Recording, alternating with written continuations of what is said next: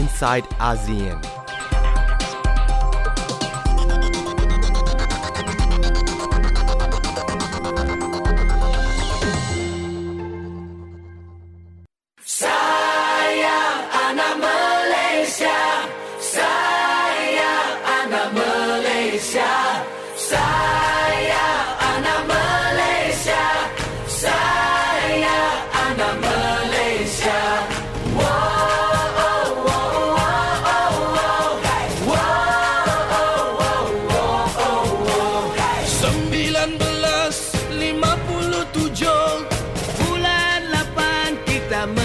Merdeka Setelah dijajah oleh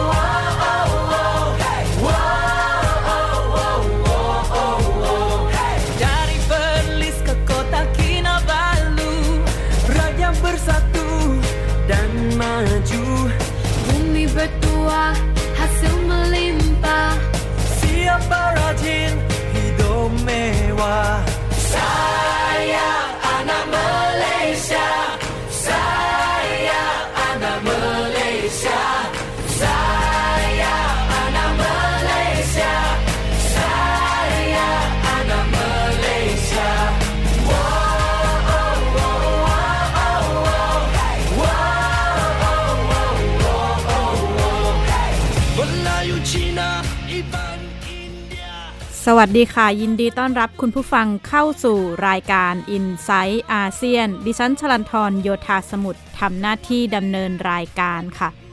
ขณะนี้สถานการณ์การเมืองหลายประเทศ เรียกได้ว่าร้อนละอุ ไม่ว่าจะเป็นสหรัฐไทย และหนึ่งในนั้นคือมาเลเซียนะคะ หลังจากรอคำมั่นสัญญาที่จะให้ขึ้นเป็นนายกรัฐมนตรีจากมหาเทโมฮัมหมัด ตั้งแต่การเลือกตั้งที่หลาย ๆ คนระบุว่าเป็นรุ่งอรุณของมาเลเซียเมื่อสองปีที่แล้ว วันนี้อันวาอิบราฮิมผู้นำฝ่ายค้านออกมาประกาศค่ะว่าเขาได้รับการสนับสนุนมากพอ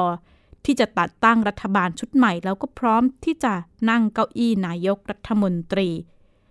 แต่ว่าอันวาอิบราฮิมผู้นำฝ่ายค้านของมาเลเซีย แล้วก็เป็นประธาน แนวร่วมพักปากกะตันฮาราปันนะคะ ออกมาแถลงว่า ได้รับเสียงข้างมากแต่ไม่ได้ระบุว่าจำนวนเท่าไหร่ แล้วก็มีใครบ้าง แต่ว่าระบุเพียงอย่างเดียวว่า รอยื่นเรื่องให้กับกษัตริย์มาเลเซีย แต่ว่าหากคำกล่าวของอันวาอิบราฮิมเป็นจริง นี่จะหมายถึงว่าการเปลี่ยนแปลงการเมืองครั้งใหญ่ในมาเลเซีย แล้วก็อาจจะเป็นการกลับมาของอันวาอิบราฮิมบนเส้นทางการเมืองมาเลเซียอีกครั้ง แต่ถ้าหากเราไปย้อนดูการเมืองมาเลเซีย สามารถสรุปได้สั้นๆว่าไม่มีมิตรแท้และศัตรูที่ถาวรนนะคะ มีการจับขั้วคู่ตรงข้าม เปลี่ยนสลับรางกันไปมา ตัวละครสำคัญสำคัญคงหนีไม่พ้น ดรมหาธีโมฮัมหมัด นายอันวาอิบราฮิม และนาจิบราซัก หากย้อนไปในอดีต มหาเทโมฮัมหมัดกับอันวาอิบราฮิม มีความสัมพันธ์ค่อนข้างใกล้ชิดนะคะ ระหว่างที่มหาเทโมฮัมหมัดเนี่ยดำรงตำแหน่งนายกรัฐมนตรีมาเลเซีย ระหว่างปี 1993 ถึง 1998ค่ะระหว่างที่มหาเทโมฮัมหมัดดำรงตำแหน่งนายกรัฐมนตรีเนี่ยนายอันวาอิบราฮิมเป็นรองนายกรัฐมนตรีนะคะเป็นพันธมิตรใกล้ชิดกับมหาเทโมฮัมหมัดเลยทีเดียว แล้วก็ถูกมองว่าจะเป็นทายาทสืบทอดอำนาจทางการเมืองของดรมหาเทโมฮัมหมัด แต่ท้ายที่สุดสายสัมพันธ์ของทั้งสองก็กลับมาตรึงเครียดนะคะ เกิดจากความขัดแย้งหลายประเด็น โดยเฉพาะประเด็นเรื่อง การบริหารจัดการประเด็นธุรกิจแล้วก็เศรษฐกิจในขณะนั้น จนกระทั่งเดือนกันยายนปี 1998 อันวาอิบราฮิมถูกปลดลงจากตำแหน่งรองนายกรัฐมนตรีนะคะนำประชาชนออกมาประท้วงต่อต้านมหาเทโมฮัมหมัดอย่างมาก ท้ายที่สุดเนี่ยเขาถูกจับกลุมแล้วก็ถูกตั้งข้อหาว่ามีสัมพันธ์ทางเพศกับผู้ชายแล้วก็ข้อหาทุจริต การพิจารณาคดีดังกล่าวทำให้อันวาได้รับโทษจำคุกถึง 6 ปี ในฐานความผิดทุจริต ก่อให้เกิดกระแสต่อต้านจากสังคมอย่างมากนะคะนำไปสู่การประท้วงใหญ่ตามท้องถนนในปี 2000ท้ายที่สุดเนี่ยนายอันวาถูกศาลตัดสินให้มีความผิดฐานมีเพศสัมพันธ์กับเพศเดียวกัน ได้รับโทษจำคุก 9 ปี โดยให้นับโทษจำคุกควบไปกับการจำคุกในอดีตของเขาแต่ว่านายอันวาเนี่ยออกมายืนการตลอดนะคะ ว่าข้อกล่าวหาดังกล่าวเนี่ยเป็นเพียงการป้ายสีทางการเมือง แล้วก็ตามมาถึงในปี 2004ศาลฎีกาของมาเลเซีย ได้กลับคำพิพากษากรณี คดีของนายอันวาทำให้เขาได้รับการปล่อยตัวจากเรือนจำแต่เป็นการปล่อยตัวเพียงช่วงหนึ่งนะคะ เพราะว่าหลังจากการปล่อยตัวเนี่ยเขาก็พยายามเข้ามาเล่นการเมือง มีคะแนนนิยมอย่างกว้างขวางในศึกเลือกตั้งปี 2008 และในการเลือกตั้งทั่วไปปี 2013 นายอันวาอิบราฮิมเนี่ยนำฝ่ายค้านขึ้นสู่การเลือกตั้ง ที่ถูกมองว่าเป็นการเลือกตั้งครั้งที่ดุเดือดที่สุดนะคะ แม้ครั้งนี้เขาจะไม่ได้รับชัยชนะ แต่ว่าคะแนนนิยมของอันวาอิบราฮิมเนี่ยเริ่มสูงขึ้นอย่างมาก และท้ายที่สุด คดีความที่เขาเคยเผชิญมาแล้วกรณี ถูกกล่าวหาว่ามีสัมพันธ์ทางเพศกับเพศเดียวกันเนี่ยก็กลับมาถูกเล่นงานนำมาใช้เล่นงานทางการเมืองอีกครั้งนะคะศาลกลับคำยกฟ้องคดีเก่า สั่งตัดสินจำคุกเขา 5 ปี ก็ทำให้นายอันวาต้องอยู่ในคุกเป็นเวลารวมๆกันเกือบ8-9ปีทีเดียวนะคะ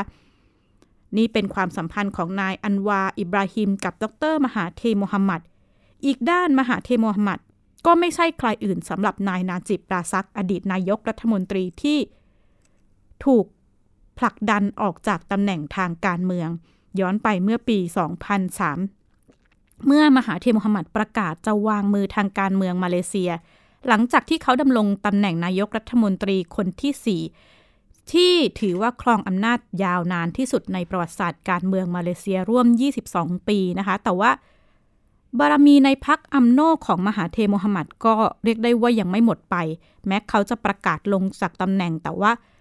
เมื่ออับดุลลอฮ์อามัดบาดาวีขึ้นมาเป็นนายกรัฐมนตรีมาเลเซียคนที่ 5 แล้วขณะนั้นเกิดปัญหาขึ้นมา มหาเทพมูฮัมหมัดเองเนี่ยเป็นผู้เขย่าตำแหน่งของบาดาวี แล้วก็ดึงเอานาจิบราซัก ขึ้นมาดำรงตำแหน่งนายกรัฐมนตรีมาเลเซียคนที่6 โดยดำรงตำแหน่งตั้งแต่ปี 2009 จนถึงปี 2018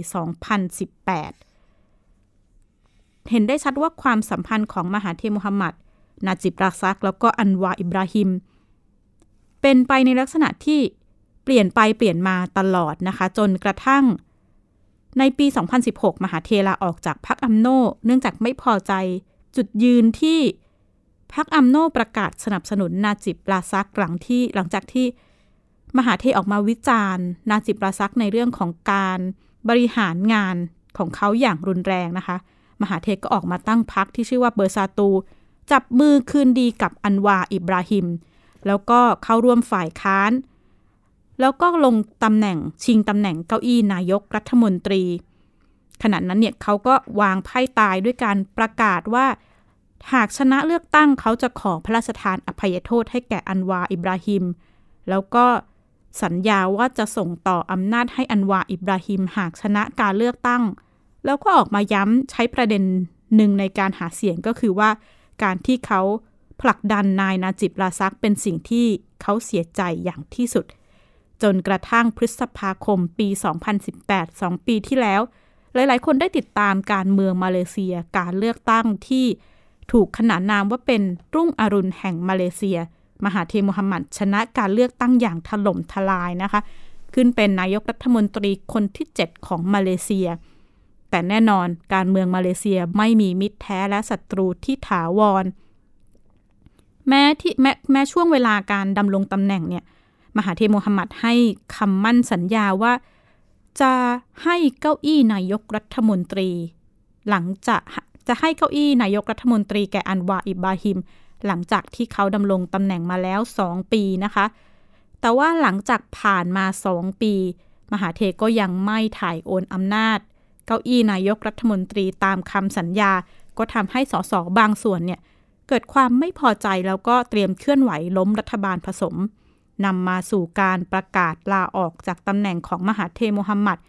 เมื่อเดือนกุมภาพันธ์ที่ผ่านมานะคะ หลายคนมองว่าท่าทีของมหาเทโมฮัมหมัดคล้ายๆ กับจะเป็นการล้างไพ่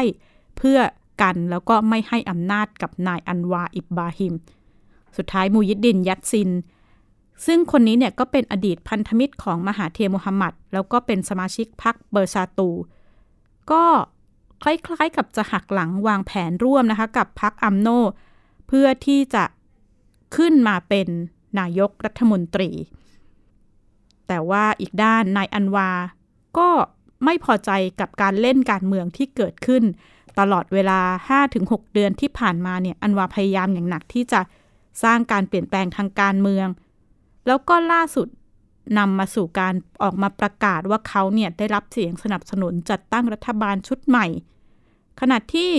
สื่อท้องถิ่นประเมินนะคะว่าเขาน่าจะได้รับเสียงสนับสนุนมากถึง 2 ใน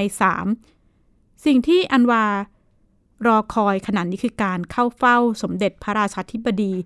เพื่อขอจัดตั้งรัฐบาลชุดใหม่อย่างเป็นทางการ แต่ประเด็นที่น่าสนใจคือเสียงสนับสนุนที่อันวากล่าวถึงเนี่ยหลีกเลี่ยงไม่ได้ที่จะรวมเสียงจากพรรคอัมโน ซึ่งหนึ่งในนั้นคือ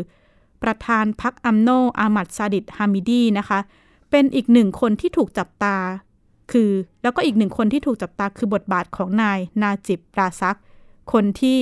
เขาแล้วก็มหาเทมุฮัมหมัดเคยร่วมมือพวกกำจัดมาแล้วนะคะ ผู้เชี่ยวชาญทางการเมืองมาเลเซีย มองเรื่องนี้ว่าเป็นประเด็นทางการเมืองที่น่าสนใจ ไทย PBS ได้พูดคุยกับคุณปรางทิพย์ดาวเรือง ผู้สื่อข่าวอิสระสมาชิกเครือข่าย ผู้สื่อข่าวสืบสวนสอบสวนนานาชาติ มองประเด็นการเมืองมาเลเซียค่ะ มหาเทก็พูดมาว่าจากการที่ประธานพรรคอัมโนคือนายไซายิดฮามิดีเนี่ย พูดว่าสสในพรรคสนับสนุนอันวา แล้วตนเองก็ไม่สามารถที่จะขัดได้นั้น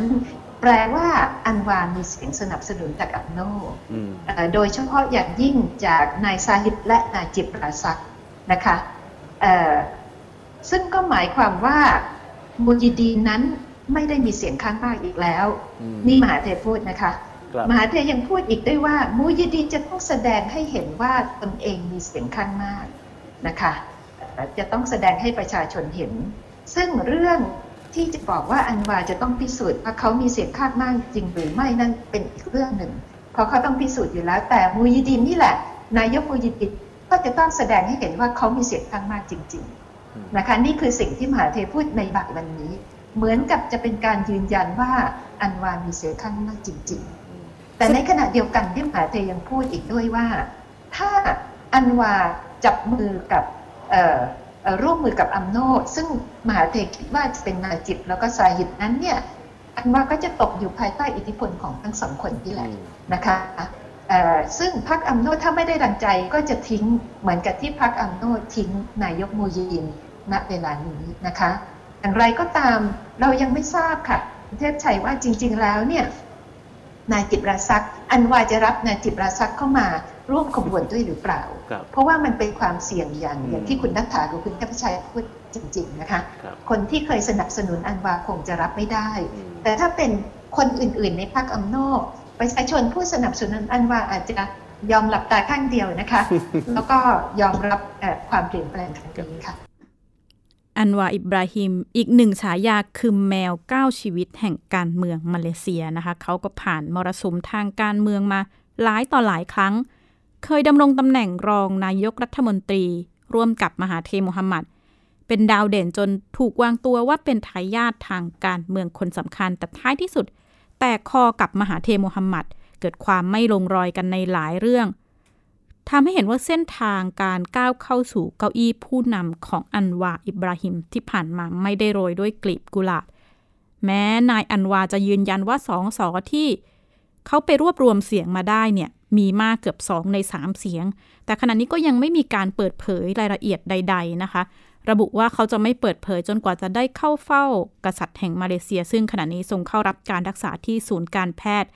แล้วก็ล่าสุดออกมาทางสำนักพระราชวังนี่ออกมาระบุว่า สมเด็จพระราชาธิบดี จะไม่เปิดให้ใครเข้าพบในเร็วๆนี้เนื่องจากปัญหาสุขภาพ นักวิเคราะห์ทางการเมืองก็มองว่า หมายสุดท้ายในการปลดล็อกไขก๊อกทางการเมืองมาเลเซียที่ดูจะวุ่นวายอยู่ในขณะนี้ อาจจะอยู่ที่สมเด็จพระราชาธิบดีค่ะค่ะดิฉันคิดว่าจุดสิ้นสุดจะอยู่ตรงที่ว่าอันวาได้เข้าเฝ้า แล้วก็ท่านทรงลงพระปรมาภิไธยคือในรัฐธรรมนูญของมาเลเซียระบุเอาไว้อย่างนี้นะคะ บอกว่าสมเด็จพระราชาธิบดีจะทรงแต่งตั้งคนที่จะมาดำรงตำแหน่งนายกรัฐมนตรี โดยจะทรงมีพระราชวินิจฉัยว่าคนคนนั้นสามารถมีเสียงข้างมากในสภาจริงหรือเปล่านะคะ นี่คือสิ่งที่ระบุไว้ในรัฐธรรมนูญซึ่ง ซึ่งท่านจะต้องมีพระราชวินิจฉัยออกมา ท่านจะทำอย่างนั้นทรงทำอย่างนั้นได้อย่างไรก็คืออันวาต้องเดินเอารายชื่อไปเข้าเฝ้า แล้วก็ให้ท่านทอดพระนตรนะคะเเวลาคนที่ถามอันวาตอนที่เขาแถลงข่าวเมื่อวานนี้ว่ามีใครบ้างนะคะที่เขาดึงมาอออยู่กับเขาได้เป็นเสียงข้างมากเนี่ยอันวาบอกว่าเรื่องนี้จะต้องออกราบบังคมทูลให้อากงท่านทรงทราบก่อนนะคะรายชื่อเองนี้ จะเพื่อนำเสนอเอ่อกราบบังคมทูลนำเสนอเท่านั้นก่อนนะคะมีนักวิเคราะห์มองว่ามี 3 แนวทางสำคัญที่จะเป็นการปลดล็อกการเมืองมาเลเซียนะคะ ทางแรกคือยุบสภาประกาศเลือกตั้งใหม่ภายใน 60 วัน ทางที่ 2 ก็สามารถให้โฆษกสภาล่างเนี่ยเปิดลงคะแนนเลือกนายกอีกครั้ง เพื่อวัดเสียงวัดฐานกำลังกัน ทางเลือกที่ 3 คือประกาศแต่งตั้งนายกรัฐมนตรี อย่างที่เคยทำมาในช่วงเวลาที่มหาเทมอมหัดประกาศลาออกเมื่อกุมภาพันธ์ที่ผ่านมาค่ะ นี่ก็คือภาพรวมการเมืองมาเลเซียที่เราน่าจะต้องติดตามกันต่อไปว่า จะเดินหน้าในรูปแบบใด แต่เมื่อ 22 กันยายนที่ผ่านมานะคะมีรายงานว่า มีการเปิดเผยเอกสารเครือข่ายสืบสวนอาชญากรรมทางการเงินสหรัฐ ที่ออกมาส่งแรงกระเพื่อมไปยังธนาคารยักษ์ใหญ่ หลายประเทศนะคะ เพราะาเอกสารเหล่านี้ แสดงให้เห็นถึงการทำธุรกรรมต้องสงสัยต่างๆ ที่มีมูลค่ารวมนับล้านล้านดอลลาร์สหรัฐ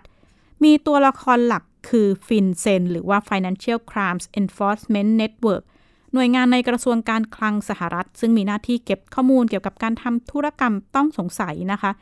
ธนาคารก็ส่งรายละเอียดทำธุรกรรมต้องสงสัยให้แก่หน่วยงานนี้ แต่ว่า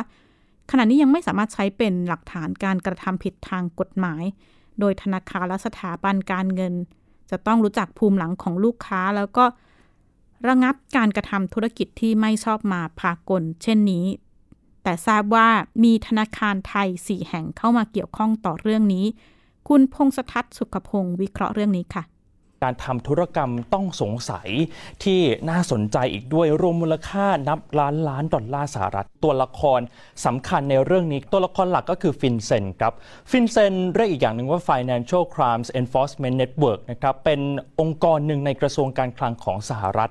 หน่วยงานนี้จะมีหน้าที่คอยจัดเก็บข้อมูลเกี่ยวกับการทำธุรกรรมต้องสงสัยด้วยสกุลเงินดอลลาร์สหรัฐนะครับธนาคารจะต้องส่งรายงานการทำธุรกรรมต้องสงสัยให้แก่หน่วยงานนี้ แต่ไม่สามารถใช้เป็นหลักฐานการกระทำความผิดได้ครับ ตามกฎหมายธนาคารและสถาบันทางการเงินจะต้องรู้จักภูมิหลังของลูกค้าก่อนนะครับ แล้วก็ระงับการทำธุรกรรมที่ไม่ชอบมาพากลด้วย ที่มาที่ไปเป็นอย่างไรผมสรุปภาพรวมจะได้เข้าใจกันนะครับ เอกสารที่รั่วไหลออกมาเนี่ยมีไม่ต่ำกว่า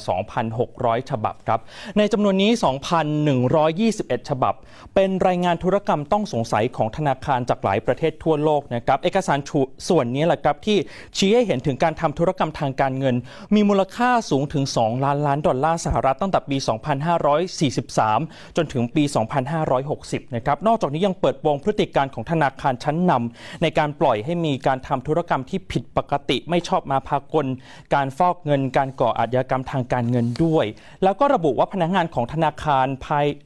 รายใหญ่เนี่ยมักจะใช้ Google ในการตรวจสอบภูมิหลังของลูกค้าผู้อยู่เบื้องหลังการทำธุรกรรมนะครับชื่อของธนาคารชั้นนำที่เรารู้จักกันดีอย่าง HSBC JP Morgan Deutsche Bank นะครับเหล่านี้เนี่ยปรากฏอยู่ในรายงานมากที่สุด แถมยังมีรายงานการทำธุรกรรมต้องสงสัยผ่านธนาคารพาณิชย์ของไทย 4 แห่งมูลค่ารวม 41 ล้านดอลลาร์สหรัฐ หรือประมาณ 1,200 ล้านบาทด้วยนะครับ เอกสารรั่วไหลบน BuzzFeed News ครับก่อนจะมาถึงมือของสมาชิกในเครือข่ายผู้สื่อข่าวสืบสวนสอบสวนนานาชาติ ที่มีสมาชิกกว่า 400 คนจากสำนักข่าว 108 แห่งจาก 88 ประเทศทั่วโลกนะครับการรั่วไหลของเอกสารฟินเซน ย่อมแสดงให้เห็นถึงขอบเขตกิจกรรมทางการเงินต้องสงสัย ที่เกี่ยวข้องกับบริษัทและบุคคลทั่วโลกด้วยครับ นอกจากนี้ยังเป็นการตั้งคำถามด้วยถึงความโปร่งใส และการมีธรรมพิบาลของธนาคารชั้นนำเหล่านี้ด้วยนะครับ เพราะว่าก็มีการตั้งคำถามเหมือนกันว่าเอ๊ะธนาคารเหล่านี้เนี่ยรู้ทั้งรู้ว่ามีการทำธุรกรรมที่ผิดปกติแบบนี้ แต่ยังปล่อยให้เกิดขึ้นได้ มุ่งแสวงหาผลกำไรเป็นหลักหรือเปล่านะครับ ขณะที่สถานการณ์การเมืองอีกที่คือฮ่องกงก็ค่อนข้างได้รับความสนใจไม่แพ้กันนะคะ เมื่อวันพฤหัสบดีที่ผ่านมา โจโฉหว่องนักเคลื่อนไหวคนสำคัญของฮ่องกง แม้จะได้รับการปล่อยตัวชั่วคราว แล้วก็จะมีการพิจารณาคดีอีกครั้งในวันที่ 30 กันยา แต่วันนั้นเนี่ยเขาถูกจับกลุ่มตัวนะคะ แล้วก็อนุญาตให้ปล่อยตัวชั่วคราว แต่ว่าการสถานการณ์การเดินหน้าเอาผิดทางกฎหมายต่อผู้ชุมนุม แล้วก็สื่อมวลชนในฮ่องกงก็เรียกได้ว่ายังเดินหน้าต่อเนื่อง เมื่อวันพฤหัสที่ผ่านมาเนี่ยโจชัววองนักเคลื่อนไหวเขาก็ได้เดินทางไปรายงานตัวที่สถานีตำรวจในฮ่องกงในช่วง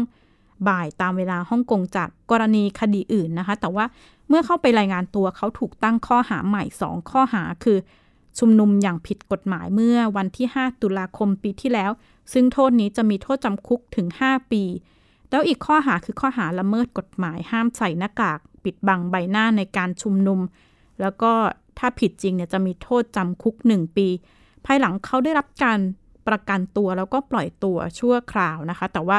เขาเองเนี่ยต้องเดินทางไปขึ้นศาลเพื่อพิจารณาคดี 30 กันยายนนี้ วันพิจารณาคดีเนี่ยเป็นวันที่เกิดขึ้นเพียงหนึ่งวัน จากนั้นจะเป็นวันชาติจีน แล้วก็เป็นวันที่จีนจะพิจารณาคดีจับกลุ่มเยาวชนนักเคลื่อนไหวฮ่องกง 12 คน ที่พยายามหลบหนีไปไต้หวันนะคะสำหรับโจชัวหว่องเนี่ย เรียกได้ว่าช่วงชีวิตในการเข้าร่วมชุมนุมเคลื่อนไหว เกิดการตั้งคดีข้อกล่าวหาต่างๆ มากมายนะคะ หลังจากที่เขาได้รับการปล่อยตัวเมื่อมิถุนายนปีที่แล้วจากเหตุการณ์ปฏิวัติร่มสีเหลือง ขณะนี้โจชวงมีคดีที่เกี่ยวข้องกับการชุมนุมหลายคดีมากตั้งแต่การยุยงปลุกปั่นล้อมสำสำนักงานตำรวจแห่งชาติ การชุมนุมผิดกฎหมาย การละเมิดกฎหมายห้ามปิดบังใบหน้า แล้วก็ล่าสุด กรณีการร่วมชุมนุมลำลึกเหตุการณ์เทียนอันเหมือนโดยไม่ได้รับอนุญาต ด้านสหภาพยุโรปก็ออกมาประนามท่าทีจีนแล้วฮ่องกงต่อการจับกลุ่มนักเคลื่อนไหวนะคะ ระบุว่าท่าทีดังกล่าวเป็นการทำลายความไว้วางใจที่สหภาพยุโรปมีต่อจีน ขณะที่วันอังคารที่ผ่านมาตำรวจฮ่องกงก็ออกข้อบังคับใหม่นะคะ มากำกับดูแลสื่อทั้งสื่อในฮ่องกงแล้วก็สื่อต่างประเทศ ออกมาระบุว่าจะรับรองความเป็นผู้สื่อข่าว โดยเฉพาะสำนักต่างประเทศที่เป็นที่รู้จักแล้วก็เฉพาะสื่อที่ได้ลงทะเบียนกับรัฐบาลฮ่องกงเท่านั้น ท่าทีดังกล่าวสร้างความไม่พอใจให้กับผู้สื่อข่าวในประเทศแล้วก็ผู้สื่อข่าวต่างประเทศที่ทำงานในฮ่องกงอย่างมากนะคะ ด้านสมาคมผู้สื่อข่าวต่างประเทศฮ่องกงก็ออกแถลงการ์ไม่เห็นด้วยต่อการออกมาตรการกำกับดูแลสื่อโดยตำรวจฮ่องกง ขณะที่สำนักงานผู้แทนรัฐบาลของกระทรวงการต่างประเทศจีนประจำฮ่องกงเนี่ยออกแถลงการโต้นะคะ กล่าวหาว่าสมาคมผู้สื่อข่าวต่างประเทศเนี่ยสร้างนักข่าวปลอม แล้วก็มีความพยายามที่จะปิดบังผู้กระทำผิดในฮ่องกงขณะที่โฆษกกระทรวงการต่างประเทศจีนก็ออกมาแถลงการนะคะว่า สนับสนุนมาตรการควบคุมสื่อของฮ่องกงแล้วก็ระบุว่า สื่อต่างประเทศสื่อต่างชาติ ยังคงสามารถทำงานในฮ่องกงได้ตราบเท่าที่ปฏิบัติตามกฎหมาย แล้วก็ออกมาย้ำว่าสมาคมผู้สื่อข่าวต่างประเทศเนี่ยจะต้องยุติการแอบอ้างประเด็นเสรีภาพสื่อ เพื่อเข้ามาแทรกแซงกิจการภายในประเทศ นี่ก็เป็นท่าทีล่าสุดที่เกิดขึ้นในฮ่องกงนะคะ ปฏิเสธไม่ได้ว่าน่าจะเกี่ยวท้ายที่สุดน่าจะเกี่ยวข้อง แล้วก็เชื่อมโยงไปถึงประเด็นปัญหาความขัดแย้งในระดับ นานาชาติไม่ว่าจะเป็นการเมือง สหรัฐจีนแล้วก็ท่าทีของสหภาพยุโรป และนี่คือทั้งหมดของ i n s i ซต์อาเซียนวันนี้ ดิฉันชลันทรโยธาสมุทรขอลาคุณผู้ฟังไปก่อน พบกันใหม่สัปดาห์หน้า สวัสดีค่ะ ติดตามรายการได้ที่ www.thaipbspodcast.com แอปพลิเคชัน Thai PBS Podcast หรือฟังผ่านแอปพลิเคชัน Podcast ของ iOS Google Podcast Android Podbean SoundCloud และ Spotify ติดตามความเคลื่อนไหวของรายการและแสดงความคิดเห็น โดยกดถูกใจที่ facebook.com/thaipbspodcast